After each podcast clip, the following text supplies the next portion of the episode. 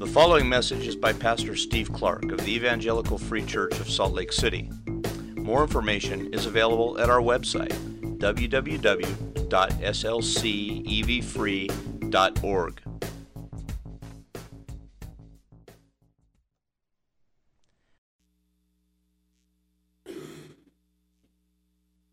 Father, we thank you that there is great truth that we just sung, that there is nothing that holds us back from you now. There was before, there was a great barrier of sin that you broke down, and now nothing holds us back, and you invite us into the throne room of you, our King.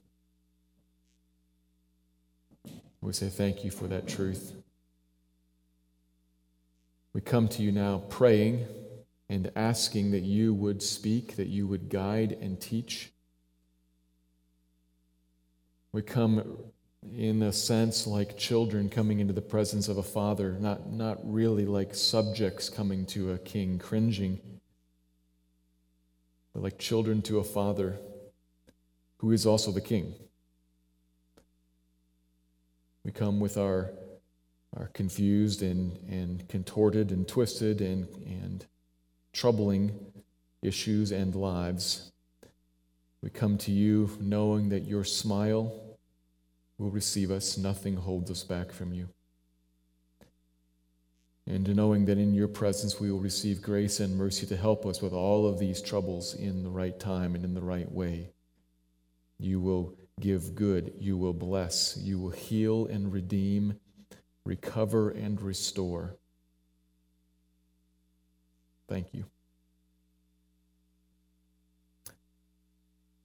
So we come to you now this morning and ask you to teach and, and to do some of that healing and restoring and, and fixing. Lord, perhaps change some of the ways we think and some of the ways we pursue life.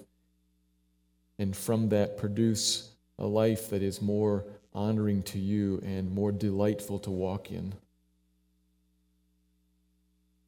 Build your church, Lord, please. Build us as individual Christians. Build us as your corporate body on earth. As was prayed earlier, draw in your sheep who are not yet in the fold. We believe you have many people in this land and in this city, sheep who will hear your voice and who will come. And so we ask, draw them. Father, draw them to the Son, perhaps even this morning. Would you build your church? Would you order our thinking and our hearts and cause us to walk, even to run and to skip with joy in fellowship with you? That would take a work of God because there's much sorrowing reality in this world. But we come to you asking you to do it, to build us this morning, even. And we say thank you. Thank you that nothing holds us back from you, and that you welcome us in and you hear us and you answer. That's a great gift. Thank you, Lord. Speak now, we pray. Build your church. Honor the name of Christ. Thank you, Lord. Amen. We turn our attention this morning to Luke chapter 1. The two different story threads that we've been looking at so far the the first thread about the birth of John, the foretelling of the birth of John the Baptist, and the second thread, the foretelling of the birth of Jesus.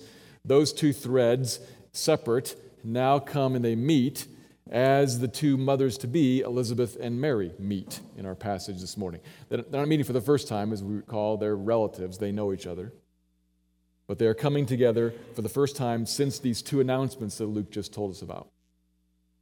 He began the book his introduction by telling us that he was giving us an orderly account of what God has accomplished. That was his opening statement. And then he told us the announcement of John's birth, John the Baptist's coming birth.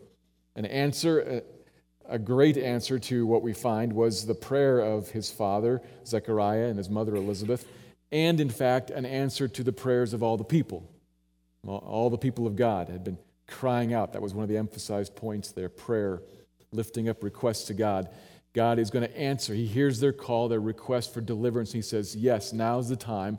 And perhaps unexpectedly, though, sends John the Baptist, not the Messiah. John the Baptist comes first to prepare a people for the Lord, to make ready a people by first speaking about sin and repentance, coming to turn the people back to God. He's the forerunner, he comes first. And then last week we saw God did, in fact, move a few months later to send the king, the Messiah, doing the impossible, in fact, to keep his promise. It's one of the main issues. Nothing, in fact, is impossible with God. He made a promise. He expressed his intent to enthrone his king over all the people, to bring them back, to bring back the people, and to bring back, in fact, the nations to the Lord. He expresses intent to do that, and nothing is impossible. He will overcome all political realities, all governmental realities, the hardness of the human heart, and, in fact, even the impossibility of a virgin birth.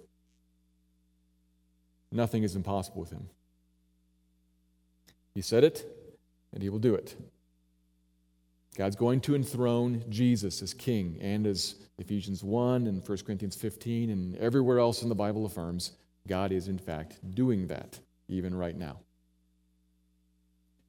Which brings us to today's passage and the dual response to that of belief and joy.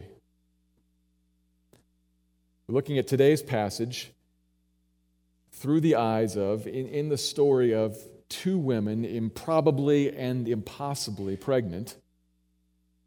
And as they greet one another and kind of interact over what it is that God has done, they talk about belief and joy.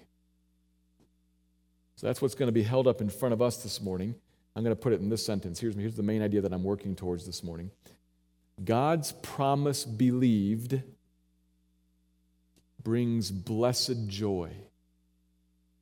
God's promise believed brings blessed joy.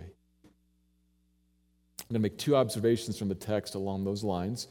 But first, let me read it, then I'll pass back through it to clarify just a couple of details, not, not too many, and then I'll make those two observations. I'm le- reading Luke chapter 1, verses 39 to 45. In those days, Mary arose and went with haste into the hill country to a town in Judah, and she entered the house of Zechariah and greeted Elizabeth. And when Elizabeth heard the greeting of Mary, the baby leaped in her womb. And Elizabeth was filled with the Holy Spirit, and she exclaimed with a loud cry, Blessed are you among women, and blessed is the fruit of your womb. And why is this granted to me, that the mother of my Lord should come to me? For behold, when the sound of your greeting came to my ears, the baby in my womb leaped for joy. And blessed is she who believed that there would be a fulfillment of what was spoken to her from the Lord. That's the passage this morning, rather brief. I'm going to make two observations. Here's the first one. Before I do that, I need to cover a couple details. My mistake. These two women greet, greet each other. She comes, Mary comes, pregnant. She comes six months after Elizabeth is conceived in, in her womb. She comes and she no sooner comes into the house and says, Hello, than the baby in her womb leaps. Says this twice leaps. And when Elizabeth tells the story again down in 44, leaps for joy. Now, the, the word itself the word for leaping itself can mean something like skipping or with expressing delighted happiness. But then she adds on leaped for joy. She's trying to get across John is happy. And as a little side note, we should note that's a fetus. No, it's a person in the womb, happy, delighted, responding, and by the power of God, aware of another person in a womb. These are people, not just cells. That's not the main point, of course, but I can't pass that over and miss that. These are people alive in the womb who are aware of each other, and people who, as we saw, saw in chapter 1, are filled with the Holy Spirit. John's filled with the Holy Spirit inside of her. So God's at work on this person in the womb. And they are interacting with each other. The mothers are interacting and the babies are interacting with each other. We just, we just got to note that in passing by. It's not the main point, but we must see it. John is delighted when he meets Jesus and points out, even by his reaction inside, this is the Messiah. And Elizabeth gets that. She too is full of delight. She's full of the Holy Spirit, as verse 42 exclaim. She exclaims loudly in exuberance herself, Blessed are you among women. And blessed is this child you have. She's praising. the word blessed means there. She's praising. She's declaring praise and honor to Mary and the baby. Praise and honor be to you and this child. But why? Well, verse 43 she's amazed at the privilege she has encountered. The, the mother of my Lord has come to me. By which she means she, she doesn't understand Lord in the fullest sense. She's not saying anything yet about Jesus being God. She means Lord as in ruler, Messiah. Full of the Holy Spirit, she understands. She wasn't there when the angel came and spoke to Mary. She, and this is the first time she's talked with her. They haven't traded email or anything. She, she just now is meeting, and the Spirit is revealing to her this is the Messiah, my Lord, my King, my ruler, who has come to me. Praise to him and praise to you, mother of my Lord, which we need to understand very carefully. Mary herself is only noteworthy is only praiseworthy because of who is in her the Lord. This should not incline us to Mary worship or Mary reverence, even while it should incline us to honor her, like we do any other biblical character who is commendable. So we need to be very clear here. We don't want to denigrate Mary. She's held up to us as someone who is to be praised, who is to be honored, who is to be respected. But she is not, in some sense, above us, certainly not some intermediary between us and God. In fact, when we consider the rest of what the Bible says about Mary, including even verse 45, as we'll come to eventually, what we see here is someone who is a model for us, someone that we are to be like, not to be beneath. Mary is presented to us as a model disciple, a model believer that we are to emulate, not revere. Some of us don't know why I even said any of that. And some of us come from spiritual traditions in which Mary is, uh, frankly, out of place. We need to understand clearly she's a model believer to us, but she is not above us and is not between us and God. She's a model believer for us. Verse 45 makes clear she is to be emulated when Elizabeth says of her, and blessed, uses a different word for blessed here. And blessed is the one, is she. A couple things here. This word blessed is less about praise and honor and more about fortunate, delighted, happy at what you will see or receive or what will happen to you, what will come your way, at good. Less praise and honor. Now she says, blessed be. Fortunately receiving good be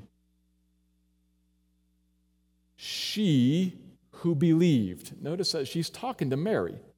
Mary's standing right there. But she shifts to an indirect address. Not blessed are you now, but fortunate is she, is the one who. She's taking this, Elizabeth is taking this and applying it to all of us, to making a general statement. Blessed is the one who believes that there would be fulfillment of what was spoken to her from the Lord. Blessed is the one who heard and believed that what God said he would do. That's the passage. I'll make a couple of observations now about that. Here's the first one it's longer, it's the weightier of the two observations I'm going to make. Here it is Good comes to those who believe God to do all that he says. Good comes to those who believe God to do all that he says. This touches on so much of the Christian life. This is a very wide point, which, and a good portion of this is for us to kind of get our minds around this is how life works here.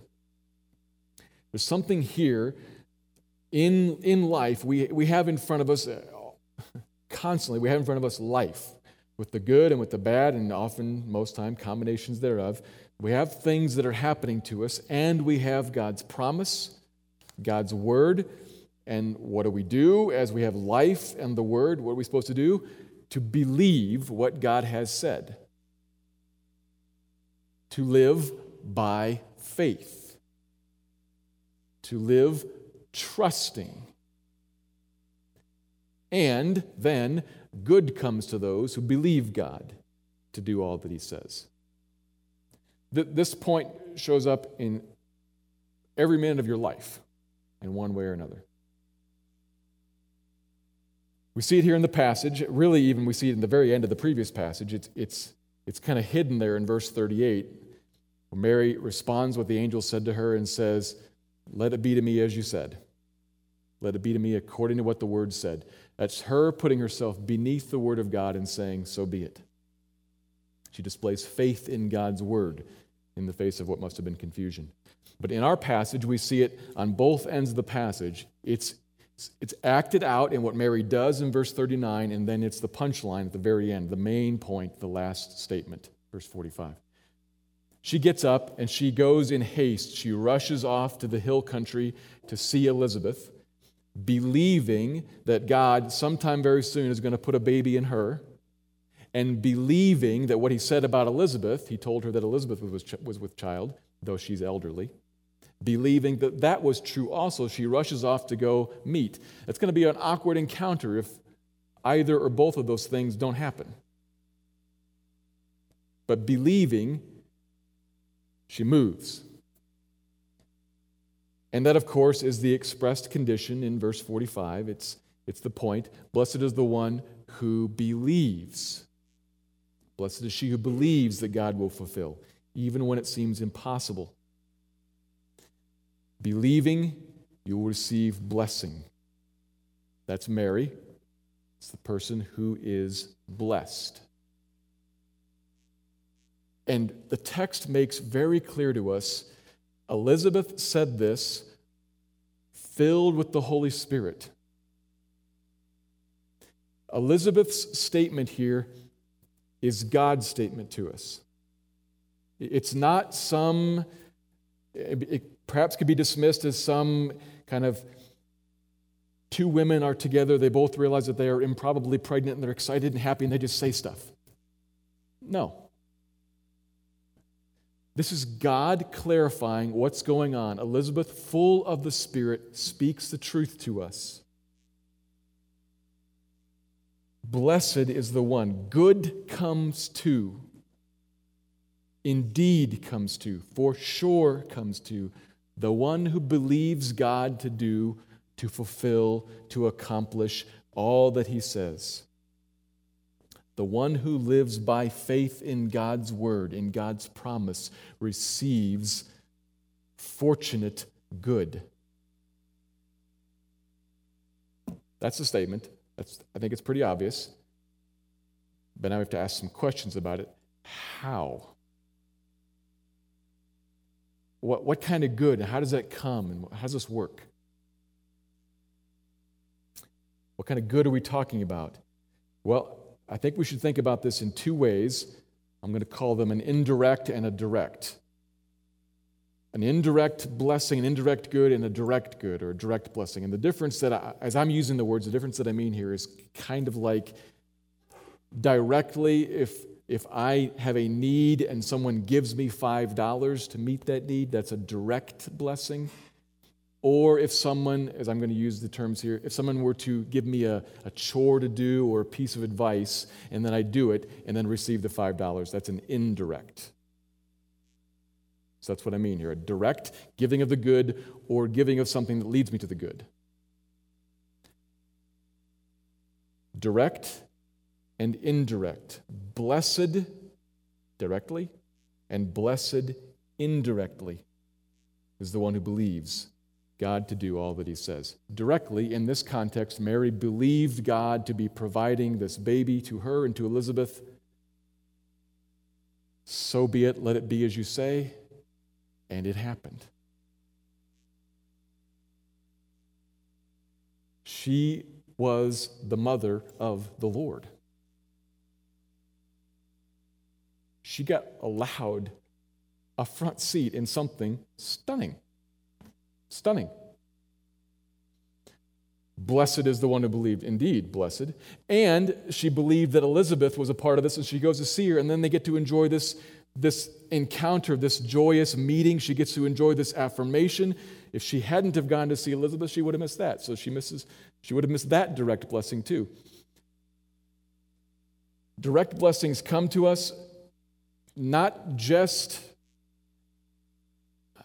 in the immediate I go, I receive a, a, word from you. I go, I receive an experience from you.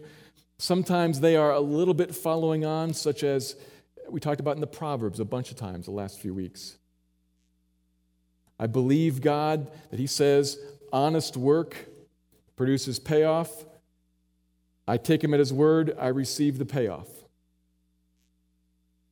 God often works with us in, the, in this direct, believe me, and I will give. Don't believe me, and I will withhold. We call that discipline sometimes. We call this blessing sometimes. God works with us often in very direct ways to encourage, to steer, to conform us to his image.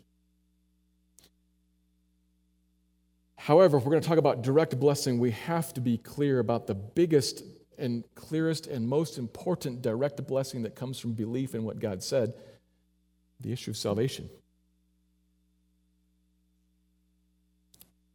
There probably are some of us here who are reading this story and are seeing, or maybe are starting to see, there's a word here. Maybe in this passage, or perhaps you're familiar with, with more of the Bible, there's a word here spoken from God. A word broadly that addresses my condition before Him, my problem, and His solution to it. He has spoken to, to humanity in the scriptures, His word delivered to us that says we have a problem before Him. We are born lost. We grow up lost. He's spoken to us His word, His law has revealed to us our constant tendency to shade it, to cut it, to outright reject it. He says in the law that the Ten Commandments, perhaps you've heard of them. He says in the law, the first one, you shall have no other gods before me. I am the Lord your God who brought you out of Egypt. You shall have no other gods before me. And right there, we all fall down. He has spoken to that, us, that word and has said clearly that the, the consequence of that rejection of him is, is an eternal rejection from him. His punishment, his wrath remains on those who break his law. And graciously, kindly, he has also spoken to us of his loving provision for our sin. That's what Christ is ultimately about. So far, all we've seen is that he's coming as a king. We'll see next week he comes as a king to redeem and to deliver and save. But what that means as we follow it through the book of Luke, what we will see that means is he has come to die on the cross to save us from the wrath of God against our sin. The most clearest, greatest, highest, whatever kind of superlative I can put on that if you don't get anything else, get this single point this morning. God has spoken of our sin, of his wrath against our sin, and of his single provision that will remove his wrath off of us and save us forever. Blessed is the person who believes there will be a fulfillment of all that he has spoken. Who believes that there is a wrath that comes against our sin, and who believes that Christ's death on the cross does indeed remove that wrath and deliver me into joy and acceptance with the judge, and makes him instead my glorious Father, so that nothing can separate me from him, and he invites me in. That can be you if you believe and blessed would you be if you believed.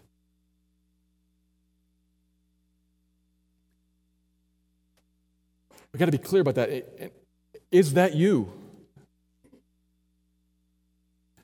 Now, I look over the congregation here, and I know 90% of you, and I, know 90% of you, I know where you are.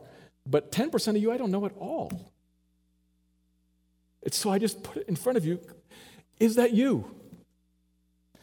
Blessed fortunate, happy, delighted at the good you would receive would you be if you believe this word? And miserable will you be if you don't. That is God's direct offer. Here's what I've said if you believe, I will give directly eternal life, I will save you. So I need to be extremely clear about that. That's important. However, probably, just by, by volume, probably more of us here have more life that's connected to the indirect, the indirect blessing that comes. So I need to talk about that also. Indirectly, and by what I, what I mean by this is that God does something that indirectly produces a great change in life that is good, that is blessing to us. So he doesn't just directly deliver the blessing, he does something that then produces on down the road a delightful, happy change. Indirectly, blessed is the person who believes there will be a fulfillment of what God has said. This is the constant, the constant walk of the Christian, believing that God will do all that He said. Maybe five seconds from now, I believe that five seconds from now, He will do what He said, He will fulfill it. Or maybe 5,000 years from now, I believe that he's, what he said he will fulfill. But I'm walking through life constantly believing. Taking God's word, putting it against what I'm encountering, and saying, I trust him. That faith, that trust, that belief brings blessing. Maybe not in the moment, but indirectly. This is so because we all live out of our hearts. We all live from the inside out. We live out what's ruling inside, what we truly believe within. And in fact, if you think about this, this is true for non Christians too. This is true for every human being, everywhere, always. We are always living by faith. I just spoke as if a Christian's call is to live by faith, but of course, what I mean is to live by faith that what God has said God will do. All people are always living by faith. You're living based on what you believe about five seconds from now or 5,000 years from now. And God holds up in front of us great truth and says, Your life will be made different. It will be transformed. Your life will be changed as you, inside here, in your mind, are renewed. That's Romans 12. He explains to us how it is that our lives are, are moved, moved in a good direction so that what results for us is blessing. How does that change happen? As we are renewed on the inside, as the inner person is fixed, our lives are changed. He brings to us the Spirit of God supernaturally works in us to will and to work according to his pleasure. In other words, he brings to us truth, facts, and causes us, he persuades us to see those things as actually believable, as actually desirable, as actually true. Not just stuff out there, but as right. He makes us to believe them. And then Believing now, we act differently, we walk differently, we live differently. Out of the overflow of the heart, the mouth speaks and the hands move. God's work is a, an internal, fact introducing, heart persuading, mind renewing, and therefore then life walk changing and blessing work. That's how he moves us to a life that is the blessed life, the life of good, the life that, that is desirable and whole and right, useful, the life you want. Now, obviously, the Spirit of God must be at work there. I, I, just talked about how God brings truth to us, how God persuades us, how God illumines us. Philippians 2.13, for, God is at work to will and to work. But Philippians 2.12, verse right before that, says that we must work out our salvation with fear and trembling, for God is at work. Now, that does not mean we work for salvation. We must work out the salvation that we already have. For, we can, for God is at work. Obviously, the Spirit of God is at work here. Here's where this comes down. Here's, here's where this lands on us. You have something to do here understand how it is that God works. Blessed is the one who believes, and God brings truth to me, and God persuades my mind. God opens my eyes. God, God, God, God. Indeed, bless God that God does this, that God gives the power. And do not sit down and say, therefore, I completely turn off and check out. No.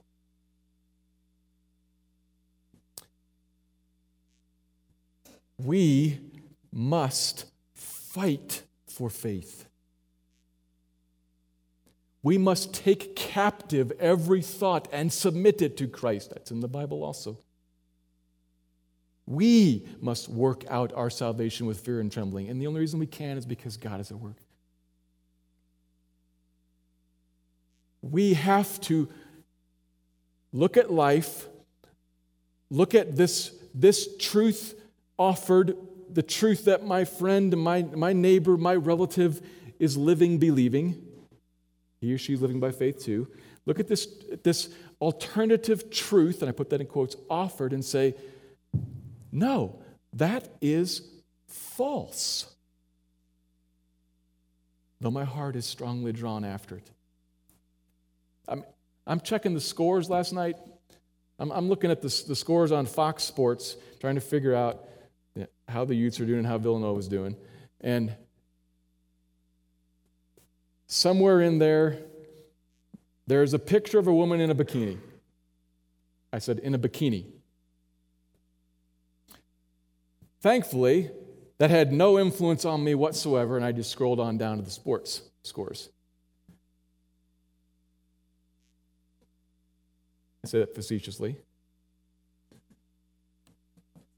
Now, I, am not, again, be confessing any deep, dark sin here. But everybody in the room knows when you put a woman in a bikini up there, it draws the attention. Why do they put an image like that? Because it draws the attention. Because our natural heart and inclination is to believe that is fun. That's pleasurable. That's attractive. I want that. Isn't that's exactly why the image is there? Because we all work like that. Even the women look at it to compare. Right? And every man who scrolls on that page is going to his eye's going to catch on that. They're not stupid. They do this on purpose. That's how we work. There's the offer. Oh, here's pleasure and here's delight and here's good. And everybody in the world believes that. And I, you, we have something to do in that moment to, to take that cap- captive, to take that thought, that offer, that promise, in quotes, that lie, that deception, that lure, that grave, that pit, take it captive and say, that's false. It's false. And just scroll on down and check the score. I can't delete it off the page, but I can move on. And I can move on in faith, believing in fact, what God has said to me about where sexuality is to be directed, about where pleasure is really found, and not just the, the, pleasure of sexuality, but what pleasure of intimacy with God that would be lost if I were to give myself to seeking it in the flesh. I got it's a fight of faith. The whole point of this is blessed is the one who believes, not blessed is the one who deletes, who skips, who throws away the internet it's about belief first. If you don't have the internet, you're going to find that somewhere else, aren't you? Yes. Jogging down the street, on a billboard, you're going to find it everywhere. And, and if that's not you, then you'll find something else that is you because you'll find it the world is offering constantly. Here's life, here's good, here's pleasure, here's the blessed life. Blessed is the person who gathers together all the treasures of the world and buys the biggest house, nicely appointed, and sits down in luxury and comfort. Blessed is that person. Most of us believe that one too, or at least are tempted to. No, in fact. You got to take these thoughts captive. It's, it's, it is first and foremost a question of belief. You are, we all are, everybody on the planet is walking by faith. The question is faith in what? And what Elizabeth, filled with the Spirit, said, Blessed is the one, is she, who believed there would be a fulfillment of what was spoken to her by the Lord, not by the culture, not by her feelings, not by her neighbor. What do you believe? Who do you believe?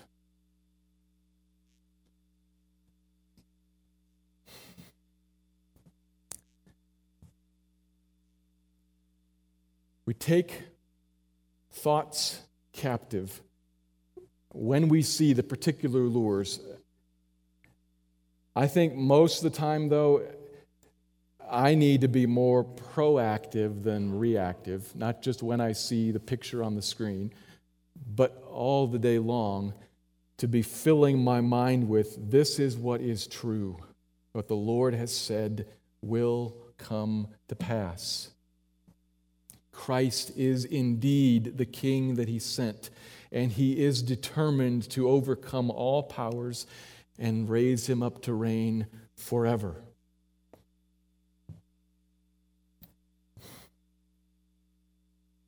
Which means that the values of this king are the right values. The desires of this king are the right desires. They are the ones that are true that will have their way.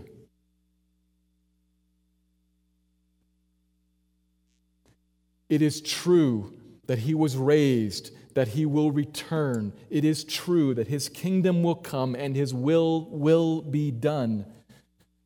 Blessed is the one who believes there will be a fulfillment of that. I have to stand in front of that and say, every day, all the time. I believe that, but God help my unbelief. I believe that. I'm going to fight. I'm going to take captive the, the lies, the deceptions. I'm going to try to fill my mind with that. I'm going to fight. And I can fight because behind me and in me and above me is God at work in me to will and to work. The power comes from Him. You fight, you pick up the sword, you're David before Goliath, if you will, if you want to use that image. It's kind of a mangling of that passage, what it's actually about. But you pick up the sword, he's got to throw the rock. You got to fight. But God is the one who gives the victory. The battle belongs to the Lord.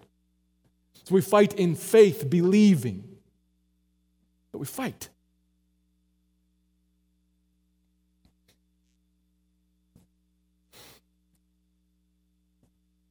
There's a king. He reigns. He will come. And believing that sets all the rest of the world in perspective. It fixes our minds, fixes and corrects our minds and our perspectives. When we believe that and we see, we see we have different goals, we develop different goals. We're not alarmed by perceived threats to the church. Our failing health doesn't cause us to plummet into despair. The collapse of the stock market doesn't shake us. Etc., etc., etc., etc.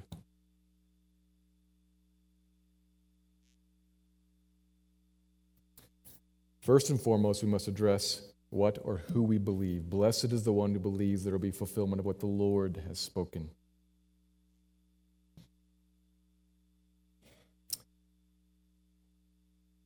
Believing leads to indirect, the blessing, the life that is on a different path, a different trajectory that rests amidst storms, that rejoices amidst sorrows the blessed life, a delightful good.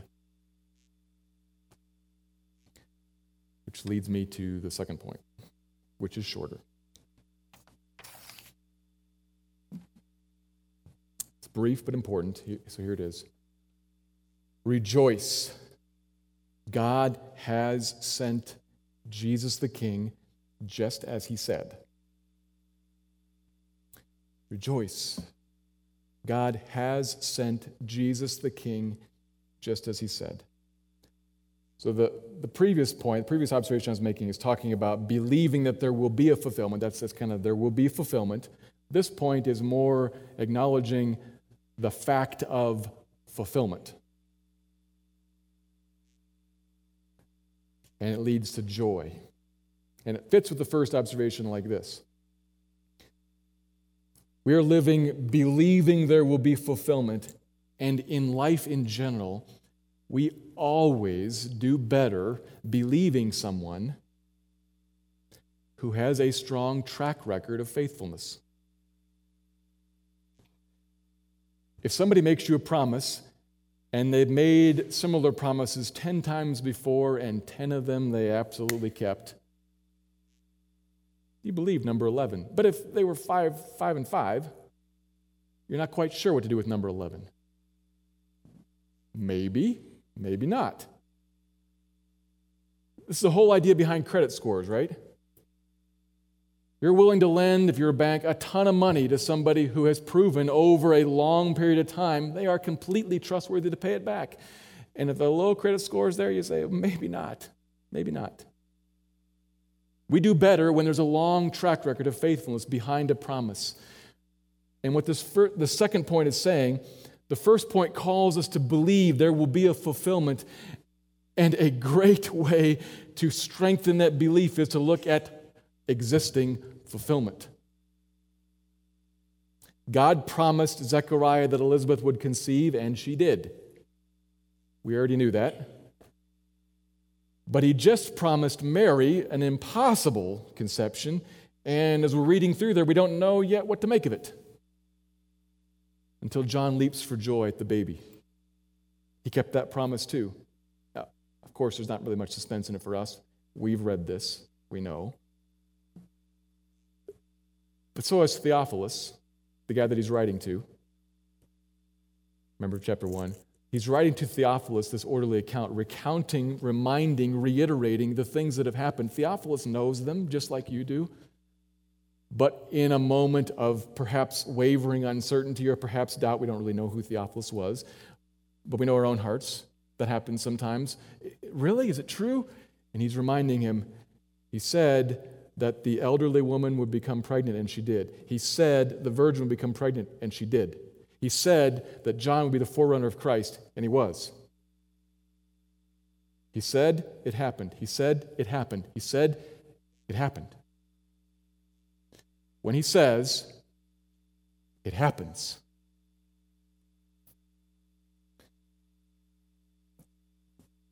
These are the things that God said, these are the things that God did. And when we see these things, the point of these two women who are who are face to face reacting over their, their joint discovery of the fulfillment of what God said, their attitude there, filled with the Spirit, their attitude in that moment is exuberant joy.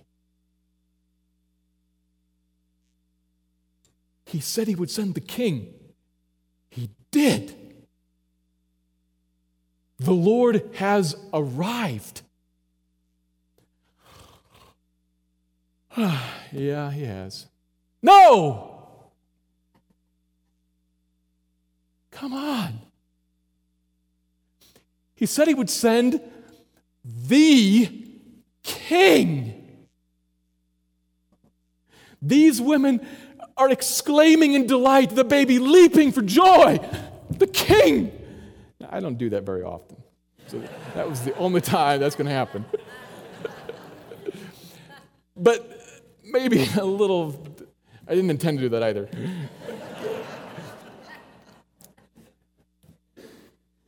That's the baby's response.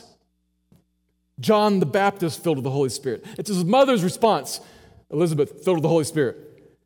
That's your response if filled with the Holy Spirit. You see who he is and that he has come and that God has kept his word and what that means. What that means, oh, rejoice over this, is that he is determined, absolutely determined to overcome all obstacles to set up the king over your life, over your heart, to deliver you from sin and death, and to bring you into life. Rejoice, just as he said, he has indeed sent the king.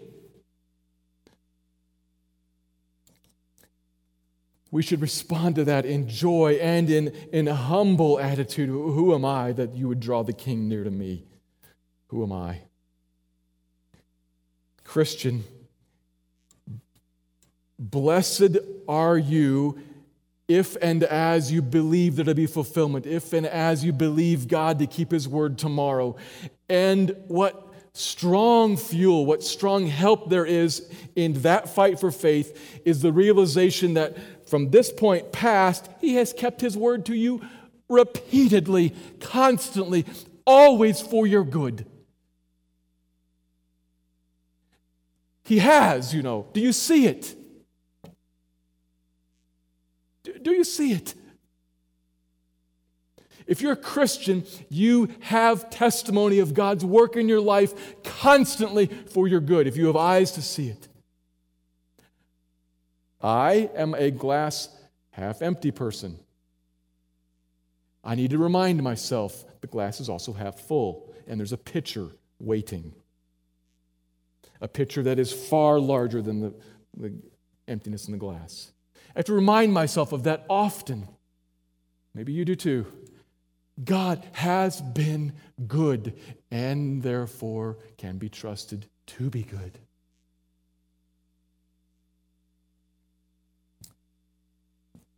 Do you see that He has worked in remarkable?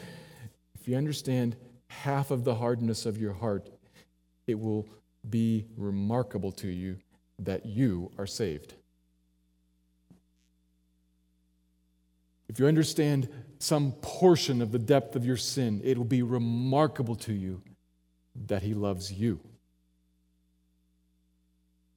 If you understand some fraction of your fickleness. It'll be remarkable to you that He's faithful to you. Doesn't give up and won't leave.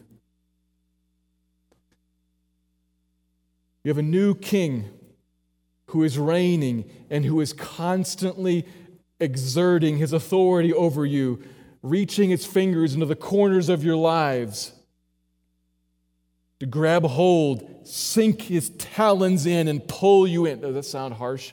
It feels that way sometimes, doesn't it? That's why I'm describing it like this. It feels that way sometimes, and you want out, you want away, you want freedom, and somebody get me. You're not giving, you're jabbing me. Somebody give me some good. Blessed are you if you believe that He is giving you good. As He pulls you to Him and overcomes your obstinance and saves you again, not for the first time. It's because He saved you that He's saving you again and pulling you to Himself and overcoming your sin. Remarkable good that that is. He has sent the King and is lifting Him up to reign over you.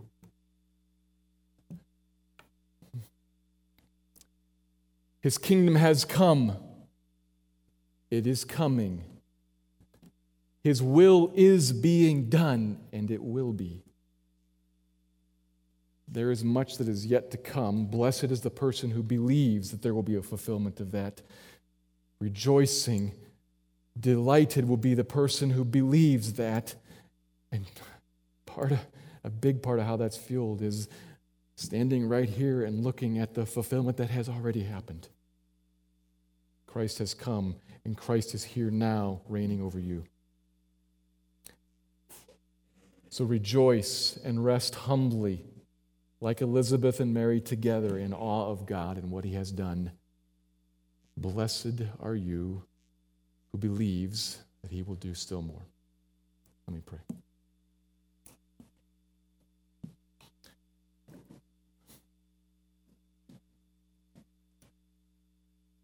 God, help us to believe. God, open our eyes to see. To see the good that you have already done, to see the good that you have promised, and to believe that you will do it. There will be a fulfillment.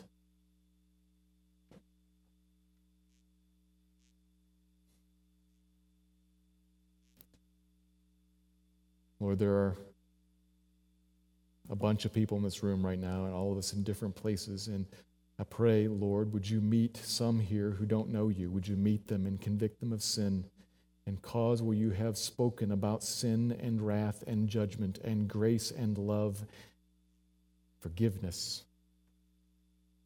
in the cross alone, cause that to be real to them, more real than it ever has been.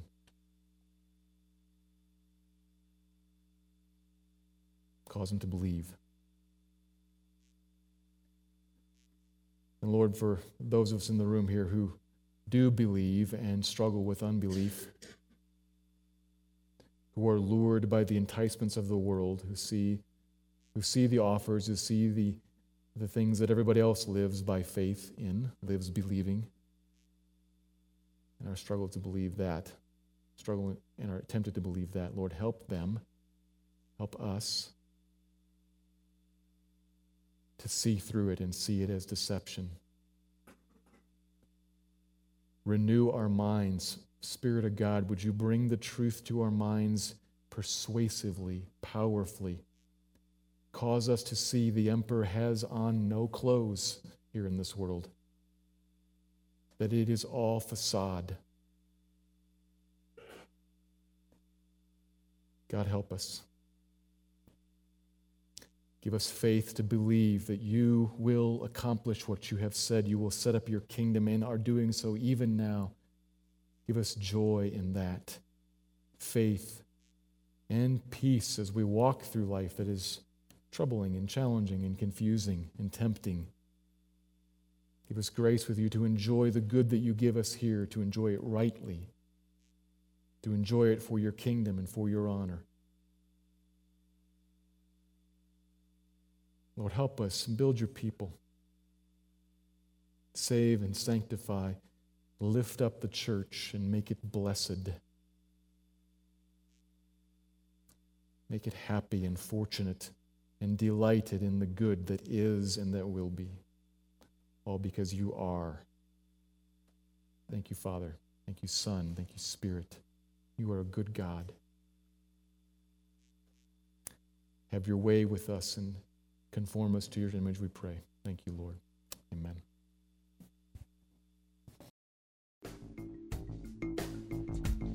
Thank you for listening to this message by Pastor Steve Clark of the Evangelical Free Church of Salt Lake City in Salt Lake City, Utah. Feel free to make copies of this message to give to others, but please do not charge for these copies or alter the content in any way without permission. We invite you to visit our website at www.slcevfree.org or call us directly at area code 801 943 0091. Our mailing address is Evangelical Free Church of Salt Lake City, 6515 South Lion Lane, Salt Lake City, Utah, 84121.